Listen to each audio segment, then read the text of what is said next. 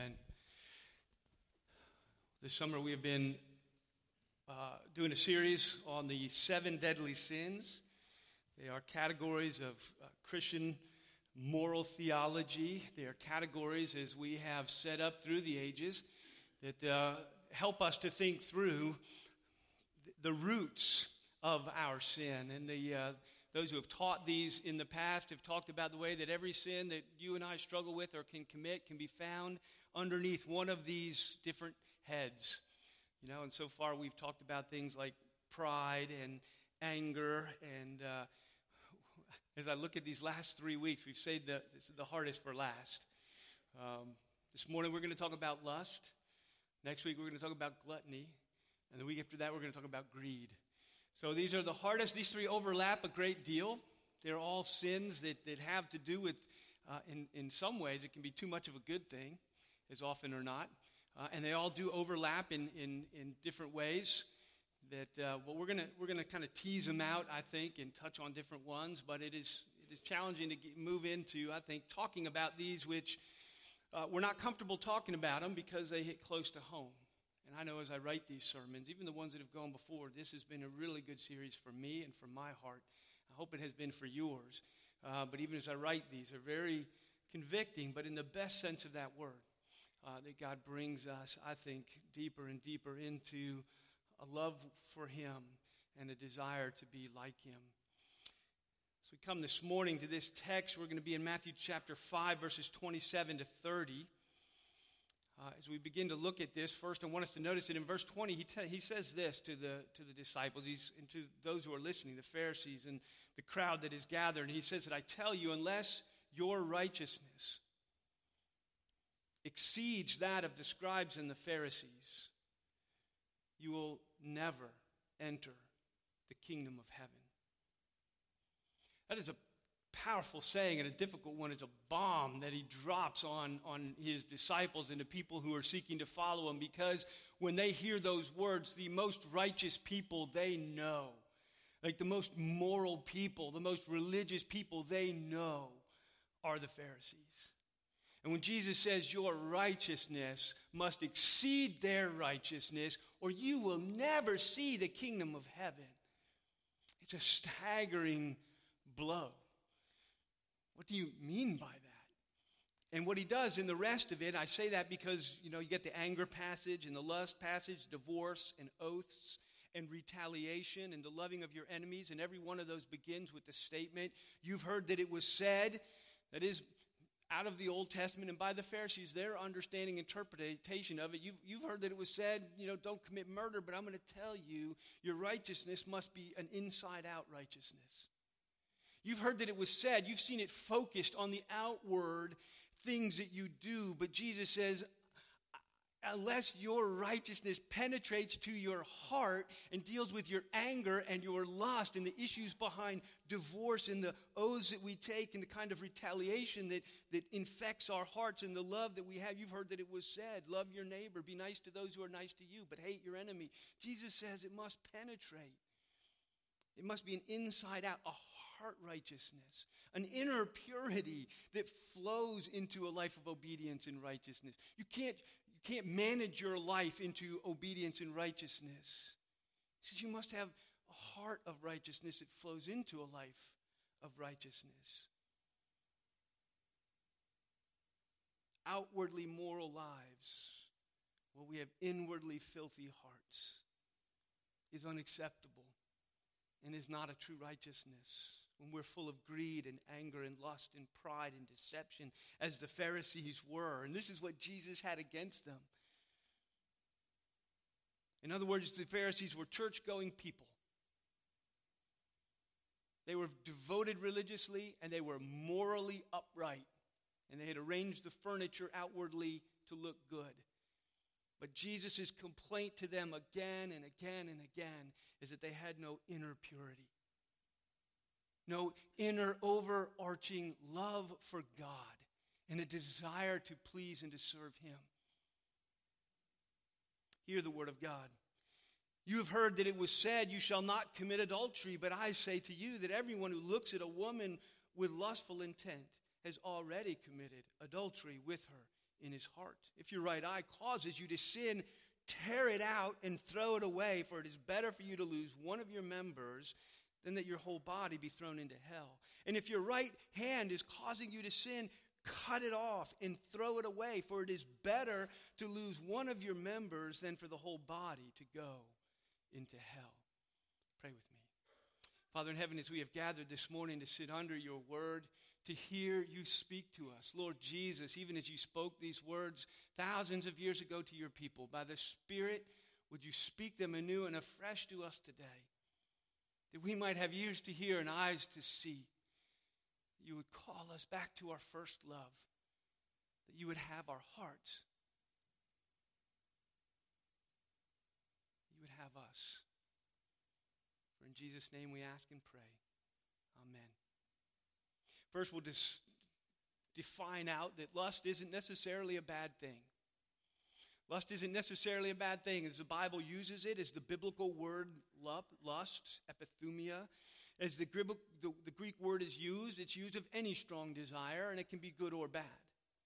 Two places, just real quickly, that it's used in a positive sense. You know the passage in Philippians where Paul says that he, that he strongly desires to depart and be with Christ. It's the same word that's used here and in other places negatively, the epithumia, that, that word lust. Paul lusted to depart and to be with Christ. He strongly desired it. In Galatians, where it tells us that the flesh lusts against the spirit, and that's a bad thing, it tells us immediately that the flesh, that the spirit lusts right back. That it, it, it strongly desires contrary to the flesh. And so it is this, this overarching desire, passion, you know, pushing desire. And so C.S. Lewis famously said, it's not that our desires, it's not that God finds our desires too strong.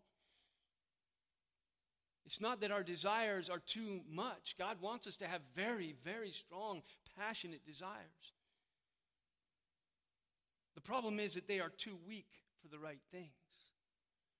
We have strong desires, they just show themselves in the wrong places and where we should be passionate about reaching a world for Christ, passionate about caring for orphans and widows, passionate for, for feeding the hungry, passionate for caring for one another and pouring our lives out, passionate about laying our lives down for one another, even as Christ laid down his life for us, passionate of loving one another, even as Christ has loved us, passionate to live out those things, the kingdom of God and all of his righteousness and the, the life of Christ in us, where, where there should be epithumia, there should be a lusting passion, a strong desire to do these things. Our passion is siphoned off.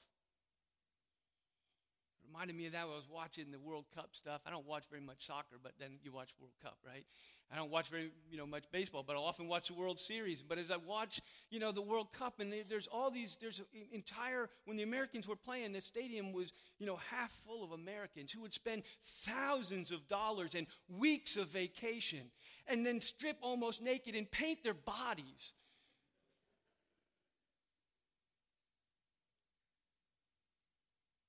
where's our where's our lust? You know, for the things of God. And that is the, you know, we see, oh, it's out there and we have it. Don't mind me, we have it. It is just siphoned off in a thousand directions. It's not that our desires are too strong. We don't desire the right things.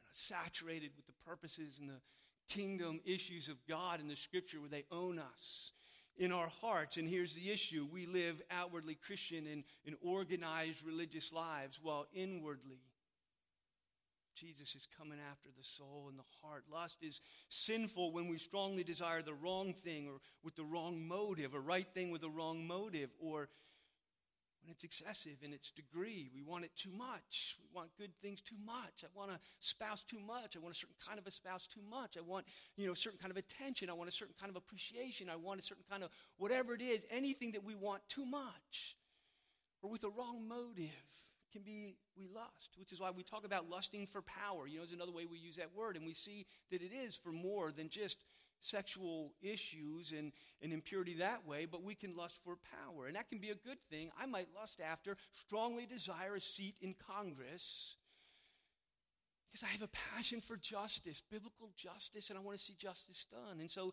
that would be a fine use of it. But most of us who would lust for power desire the respect and desire the fear and desire the control and desire all kinds of things, wealth sometimes, that come with power we lust for it for all the wrong reasons, the wrong motives, or the wrong degree. In the biblical, in, in the Bible, as well in culture, the word is often narrowed down and its usage is often narrowed into and used for very strong sexual desire. That happens biblically, and it happens the way we use it. When we use the word lust, we very use, rarely use it in re- reference to power or anything else. It almost always means, right, that. And I sent out a warning this week, didn't I, in the email? I don't know if you read your, your e blast. In this end, it does involve both the inappropriate object, the wrong motive, and an excessive desire. It's, it, is, it is misplaced in every way. Piper says, he defines it, it's here in your bulletin under the first point. Piper defines lust is a sexual desire that dishonors the object and disregards God. I like that definition. It dishonors the object and it disregards God. The one thing I, I'm missing in there that we're going to touch on significantly is in doing both of those things, it defiles the soul.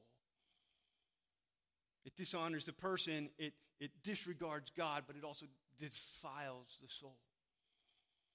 So, the huge problem in our culture, though, is it doesn't see anything wrong with it.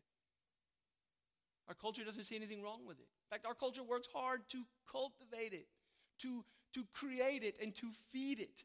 The entire advertising industry, as we talked about envy, you know, what part of that envy can create lust, to desire things. And you can't go anywhere without creating lust in general and sexual desire in particular as you turn on your TV or buy, walk past any magazine stand.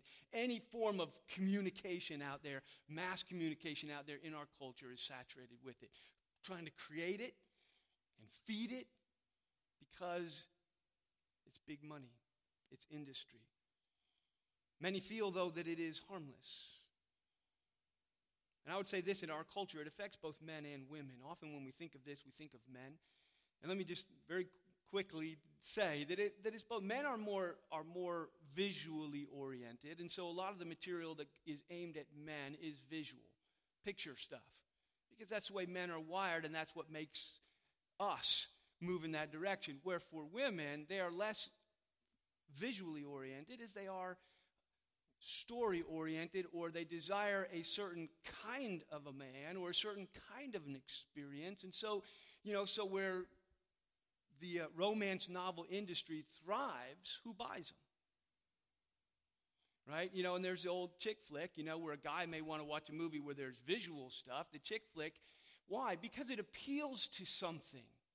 It, it, it makes us desire something, a, a better man, a man like that, a man who would treat me like that, a romantic situation. It creates, it creates discontent with what we have and a desire for something better or different. It's the same with men and women, but for men it's very physical. For women it's very emotional. Why? Because that's just the way we're wired. But let's not be deceived. The industry is playing us both, and we're both buying it.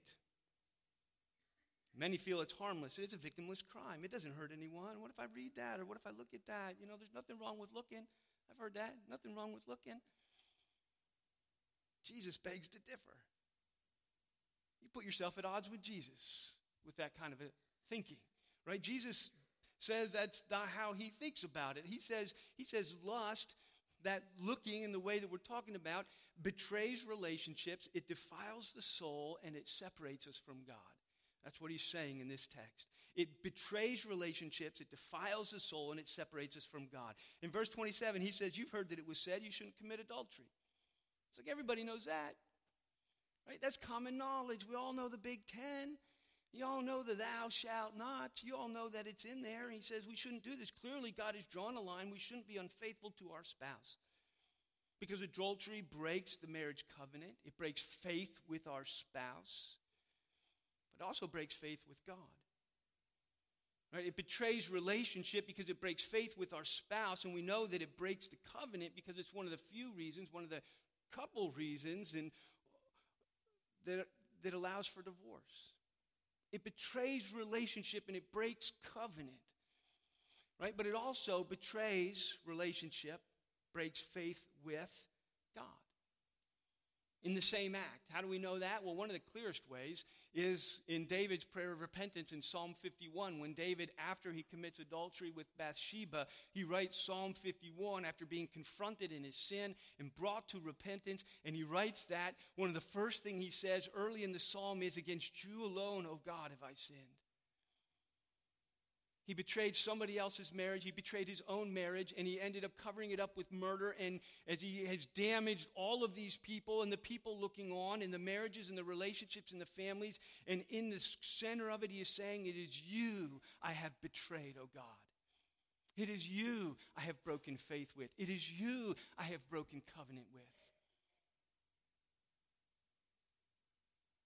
But then in verse 28, Jesus says in verse 27, everybody knows, you've heard that it was said about adultery. That's one of the big 10. In verse 28, though, Jesus drops an atomic bomb.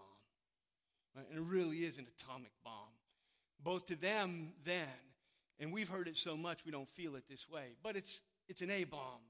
It is, it's massive. In verse 28 says, But I tell you, I'm going to say to you, everyone who looks at a woman with lustful intent has already committed adultery with her in his heart. Jesus says, Let me make something crystal clear. Let me tell you something you need to understand absolutely. Adultery exists in the heart, in the form of lust, before anything actually happens. And you have to know that, that it always does. And you know you are in danger, and you know that you're you're moving in the wrong direction if it exists in your heart. And you may say, well, again, there's nothing wrong with looking, there's nothing wrong. Jesus begs to differ. And it always exists in the heart before it exists actually anywhere. But not only that, Jesus says this adultery exists in the heart, in the form of lust, whether something actually or ever happens anyway. And so he backs it up and says, there is something wrong with just looking in that respect. And I'm going to start drawing the lines of there is something wrong with it. He says adultery exists in the heart in the form of lust, whether something ever happens or not. Inappropriate desires in our hearts, our lusts, sexual or not, for power, for attention, for whatever it is that begins to be a driving force in our lives, defile us, our hearts. In Matthew 23, it's there in your bulletin under the first point. Jesus says this later in the book of Matthew. He says, Woe Remember, we've hit a woe before. Jesus doesn't say a lot of woes. You should listen to his woes. Woe to you, scribes and Pharisees, you religious types, you church going types, right? You, you know, of the day. You know, woe to you, scribes and Pharisees, you're hypocrites. Why? Because you've been cleaning the outside of the cup and the plate. But inside, they're full of greed and self indulgence. The inside must be clean. The inside must belong to God. It is in the heart that we set apart Christ as Lord. It is here where true religion abides or doesn't.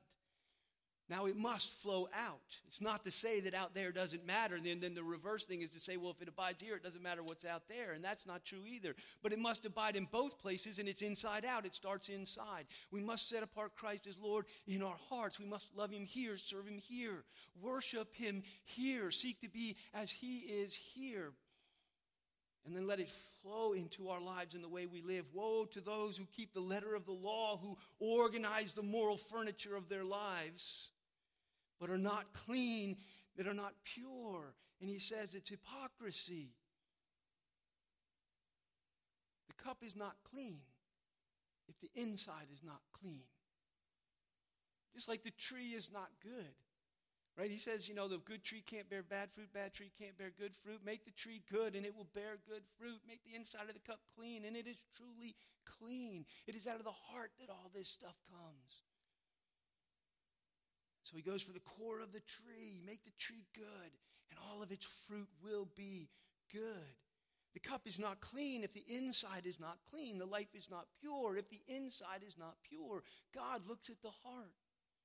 We look at the outside and obsess over rearranging the furniture.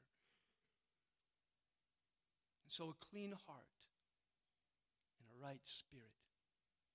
See, so much of what we call repentance, and I know it in my own life, is we wrestle with sin and God calls us to repentance. And so much of what we call repentance tends to be shallow and ultimately hypocritical. Why? Because we make grand efforts to manage our behaviors while our hearts are still full of impurity. We focus on efforts to change and to rearrange our outward behavior and to get control when the true need is for a clean heart. A heart after God's own heart. So when David commits adultery and he knows his fundamental problem is his relationship with God, and as you read that prayer and as it goes forward, not only is it against you alone have I sinned, oh God, what I need is a right heart with you. And so he prays, God, give me, create in me a clean heart. I'll tell you, one of the great needs for the church of Jesus Christ in our day is a clean heart. A pure heart. Create in me a clean heart, oh God, and renew a right spirit within me, right? A right spirit, one that lusts after the right things, right? The things of God, the character of God, the kingdom of God, the purposes of God, the mission of God, right? A heart that belongs to Him. And so the only true purity is a purity of heart, and the only true holiness is a holiness of heart. Which is why in 1 Peter 3:15, there under your second point, Peter does say it is in your hearts that you must honor Christ as Lord and as holy. It is there that it must be done before anywhere else. It must flow everywhere else, but it must be done there first, foremost. If we don't have it here, what Jesus is saying is, we don't have it. This is a hard saying, Jesus. this is a hard saying. If we don't have it here, we don't have it. James chapter 4, verse 8, he says, Then uh, draw near to God and he will draw near to you. So, how do we do that? How do we draw near to God? And he says, Well, let's do two things cleanse your hands, you sinners, and purify your hearts, you double minded. You see the two, the two packages? Wash your hands, those sinners. See, the Jews were all about washing their hands, you know, washing the cup. You know, the Pharisees get mad at Jesus. Why don't your disciples wash their hands? Right? They're very concerned about such things. Washing the outside is, is big deal to them. In fact, it's the deal. Organizing and, and, and washing the outside tended to be their whole religious life. But Jesus comes along and says, Excuse me, but that's part of it. You know, don't fail to wash your hands. Don't fail to, to change the moral furniture of your life, so to speak. But he says, purify your hearts. You double minded, which is just another way of saying hypocrite. You know, purify your heart.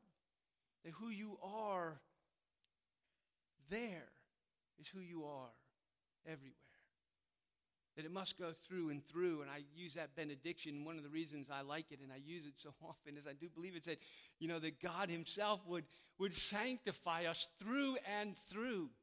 That we wouldn't be like plastic fruit that you find on the table, that it looks good, it's got the right colors to it. If you walked by it, you might take it for the real thing. In fact, the best, some of them, you might pick it up and contemplate biting it. You know, it looks good, but the reality is it's hollow.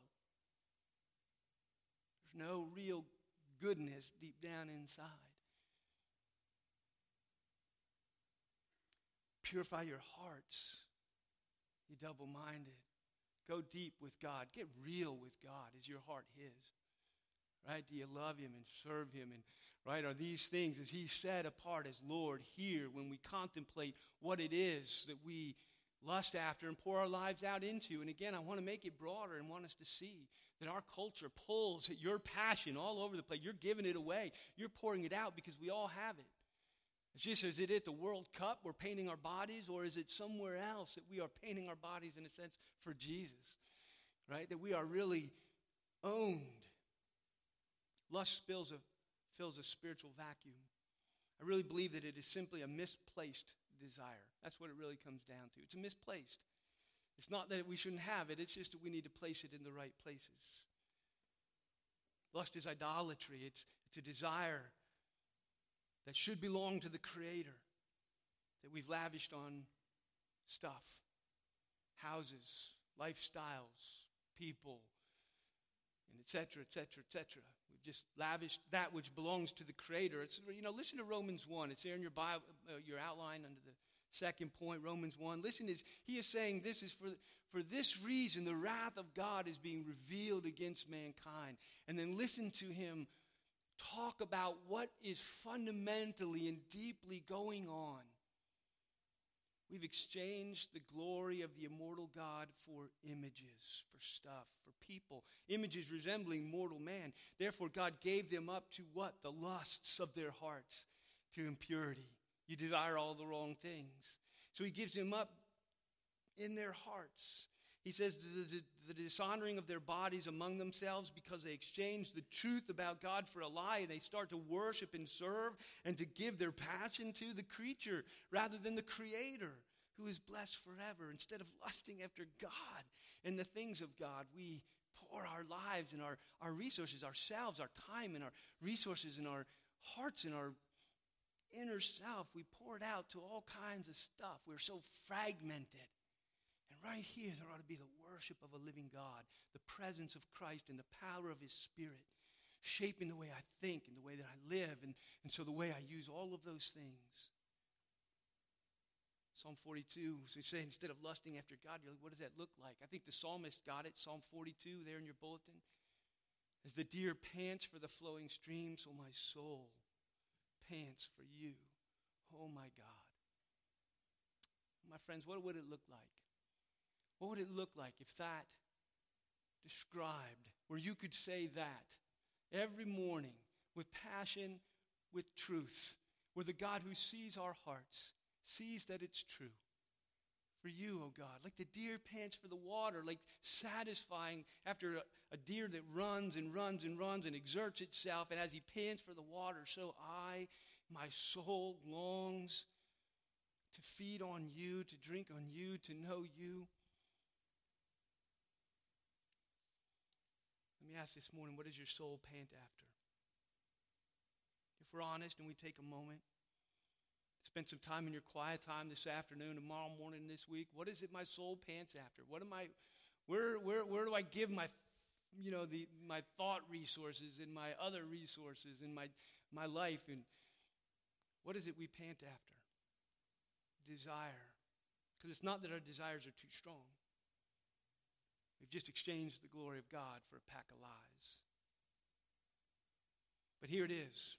Here's what Jesus is talking about here. It's what he's talking about throughout the whole New Testament. It's what he's talking about in terms of religion and, and the saving of souls and people. Here it is, what he says in Matthew chapter 5, verse 8. Earlier in this same chapter, it's in your bulletin there. He says, Blessed are the pure in heart, for they shall see God. Blessed are the pure in heart, for they shall see God. First John 2 15, he says this Do not love the world or the things in the world, right? And to love is to strongly desire and to, to live in such a way that those are the things we put as a priority. And we say to love somebody else is to, to put their interests above our own. And so he says, Do not love the world or anything in the world. Don't strongly desire to invest your resources, both inner and outer, into anything in the world. He says, If you love the world, the love of the Father is not in us. Purify your hearts, you double minded. We cannot serve two masters. We cannot pant for God and for his kingdom and for his mission while siphoning our passion off into a thousand other endeavors.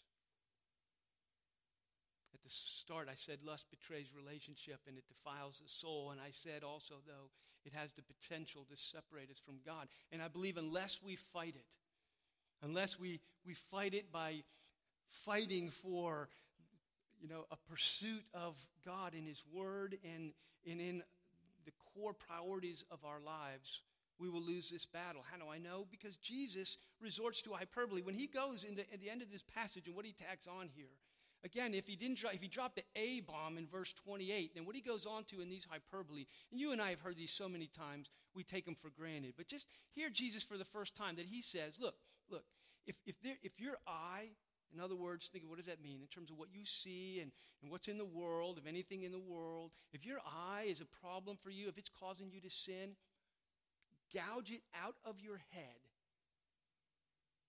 and throw it away. I know it's graphic, but it's Jesus. Right? He says, he, you know, he goes to hyperbole. If you're right hand, now I don't know about you, I'm right handed. I think that's why he picks the right hand. There's hardly anything more dear to me. I can't write, I can't tie my shoes, I can't I can't do hardly anything without two hands, but much less my dominant hand. And Jesus says if your right hand, your dominant, dear right hand is the one causing you to sin, you should sever it from your body and throw it away.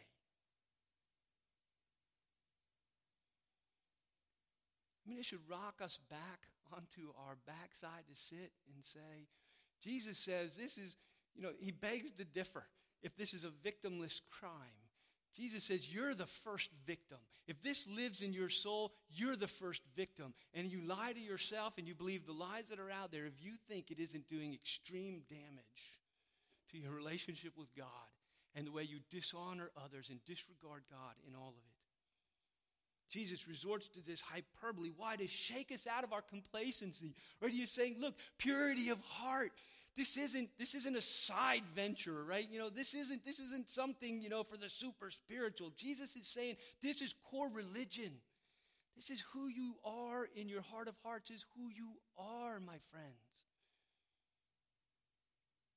Jesus and Paul says somewhere in Galatians chapter 6 do not be deceived. God will not be mocked. The one who sows to the flesh of the flesh is going to reap destruction. The one who sows to the spirit from the spirit is going to reap life.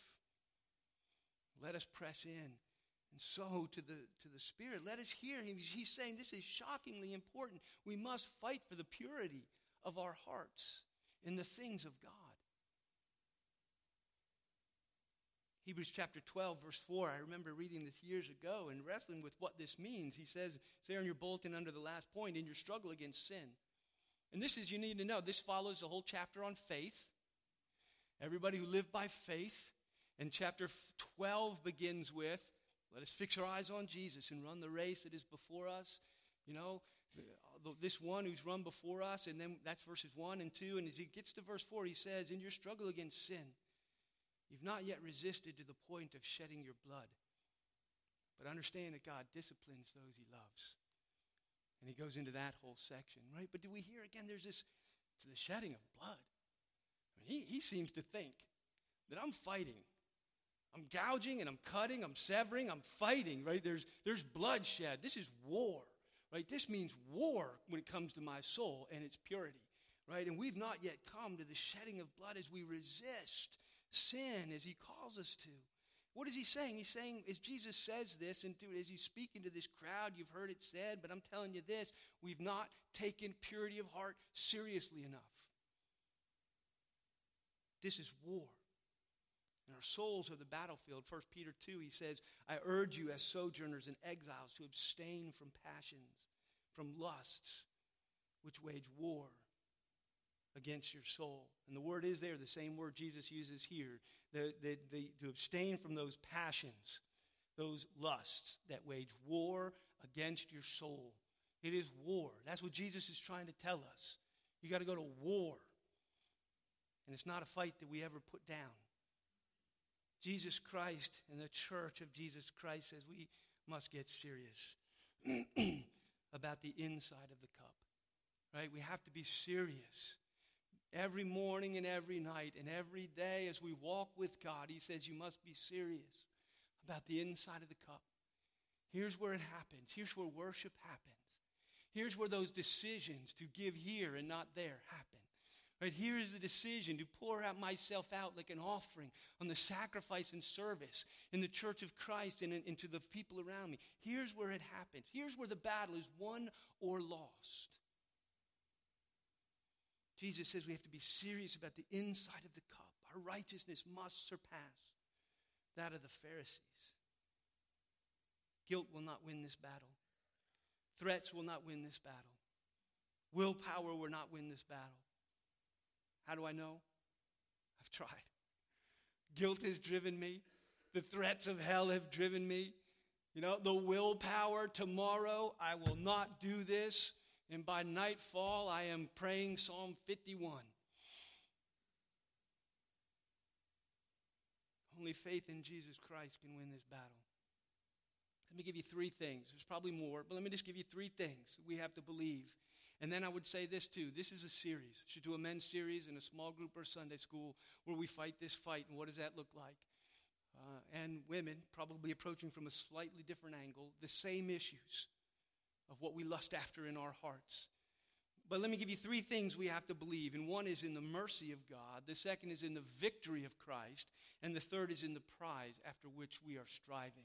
Right? We have to believe in the mercy of God because I'll tell you this when I fight this fight, in every area of my life and in all the different things that seek to control, I cannot serve two masters as I fight this fight.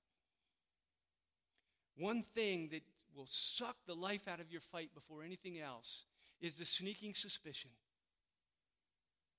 that God doesn't forgive you anymore if you've done it one too many times. The sneaking suspicion that this fight is futile, that God doesn't love you, or something like that. In your bulletin there under this last point, 1 John 1 7, it says that the blood of Jesus, his son, cleanses us from all sin. And if you do not start there, you will not start. If you don't start in the place of forgiveness, you cannot win this battle. You have to start at the foot of the cross. You have to start in faith in the blood of Christ. You have to get up every day and say, His mercies are new every morning, or I can't fight. The only the, the power to fight is the fact that God loves me and He fills me with His Spirit and He is on my side. I can't win this. You know, should the right man be on our side, our striving would be losing. And so we have to start with Jesus and to believe I have to be free to struggle, free to fail, free to know that the blood of Jesus covers my failure and my struggle and my but while I'm free to struggle and I'm free to fail, I am not free to live in filth. And I'm not free to not fight. He says fight. But start in the mercy.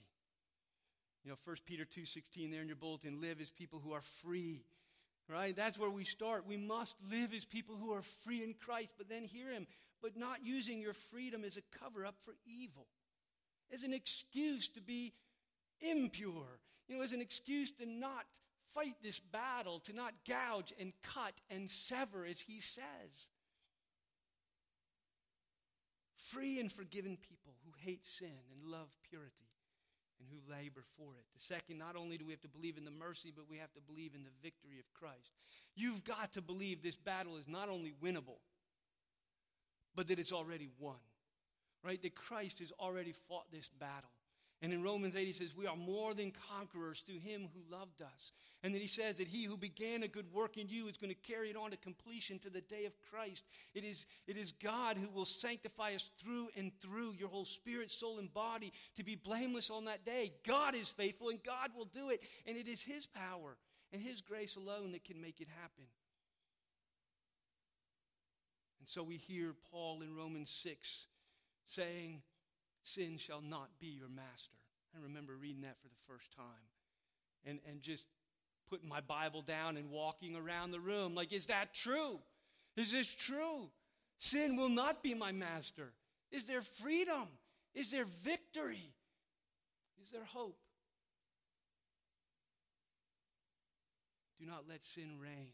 Believe in his mercy, believe in his victory, and believe in the prize. Understand what you're fighting for. You know, take Jesus' words and bear them every day. The pure in heart shall see God. Right? The prize is God. The prize is God Himself.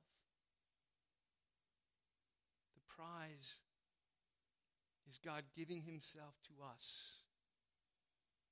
We have to know what we're fighting for, what it is that we give ourselves to. You know, I watched the movie, just let me close with this The Cinderella Man. I watched it years ago and I still remember this. It's uh, uh, Russell Crowe and Renee Zellweger, and, and uh, Russell Crowe play, plays this boxer uh, whose name is Jim Braddock. He was a boxer back during the Depression. He was a champion who, along the way, lost the will to fight. And he began to lose to the point where he couldn't win for losing and, and ended up out of the game, out of the sport. And then it says that things got really bad. The movie shows how the depression deepened and there was no money and they couldn't keep the electricity on. And the thing that takes a father's heart was that, symbolically, among others, that there was no milk. Could not feed his children. Right? There, this was, this was about their livelihood. This was about feeding his children. There, it was life and death. It was, it was his wife and his children, it was health and stability. And so he went back into the only thing he could do, which was boxing. And he made an astounding comeback and he rises back to the top where he is. He takes the championship and he's sitting at a table and, and all the reporters are there and it's flashing. Here he is at the top again. And they say, you know, they're asking him questions and they say, Look, you were losing. You couldn't win for nothing. They're like, What changed? What are you fighting for? And his answer was, Milk. Fighting for my life fighting for the ability to, for, it's life and death for me and for my family, and I fight with all that is in me. And he wins. The fight for purity is not an optional pastime, it's a life and death struggle of the soul for the soul of the church and our effectiveness in the world. Right?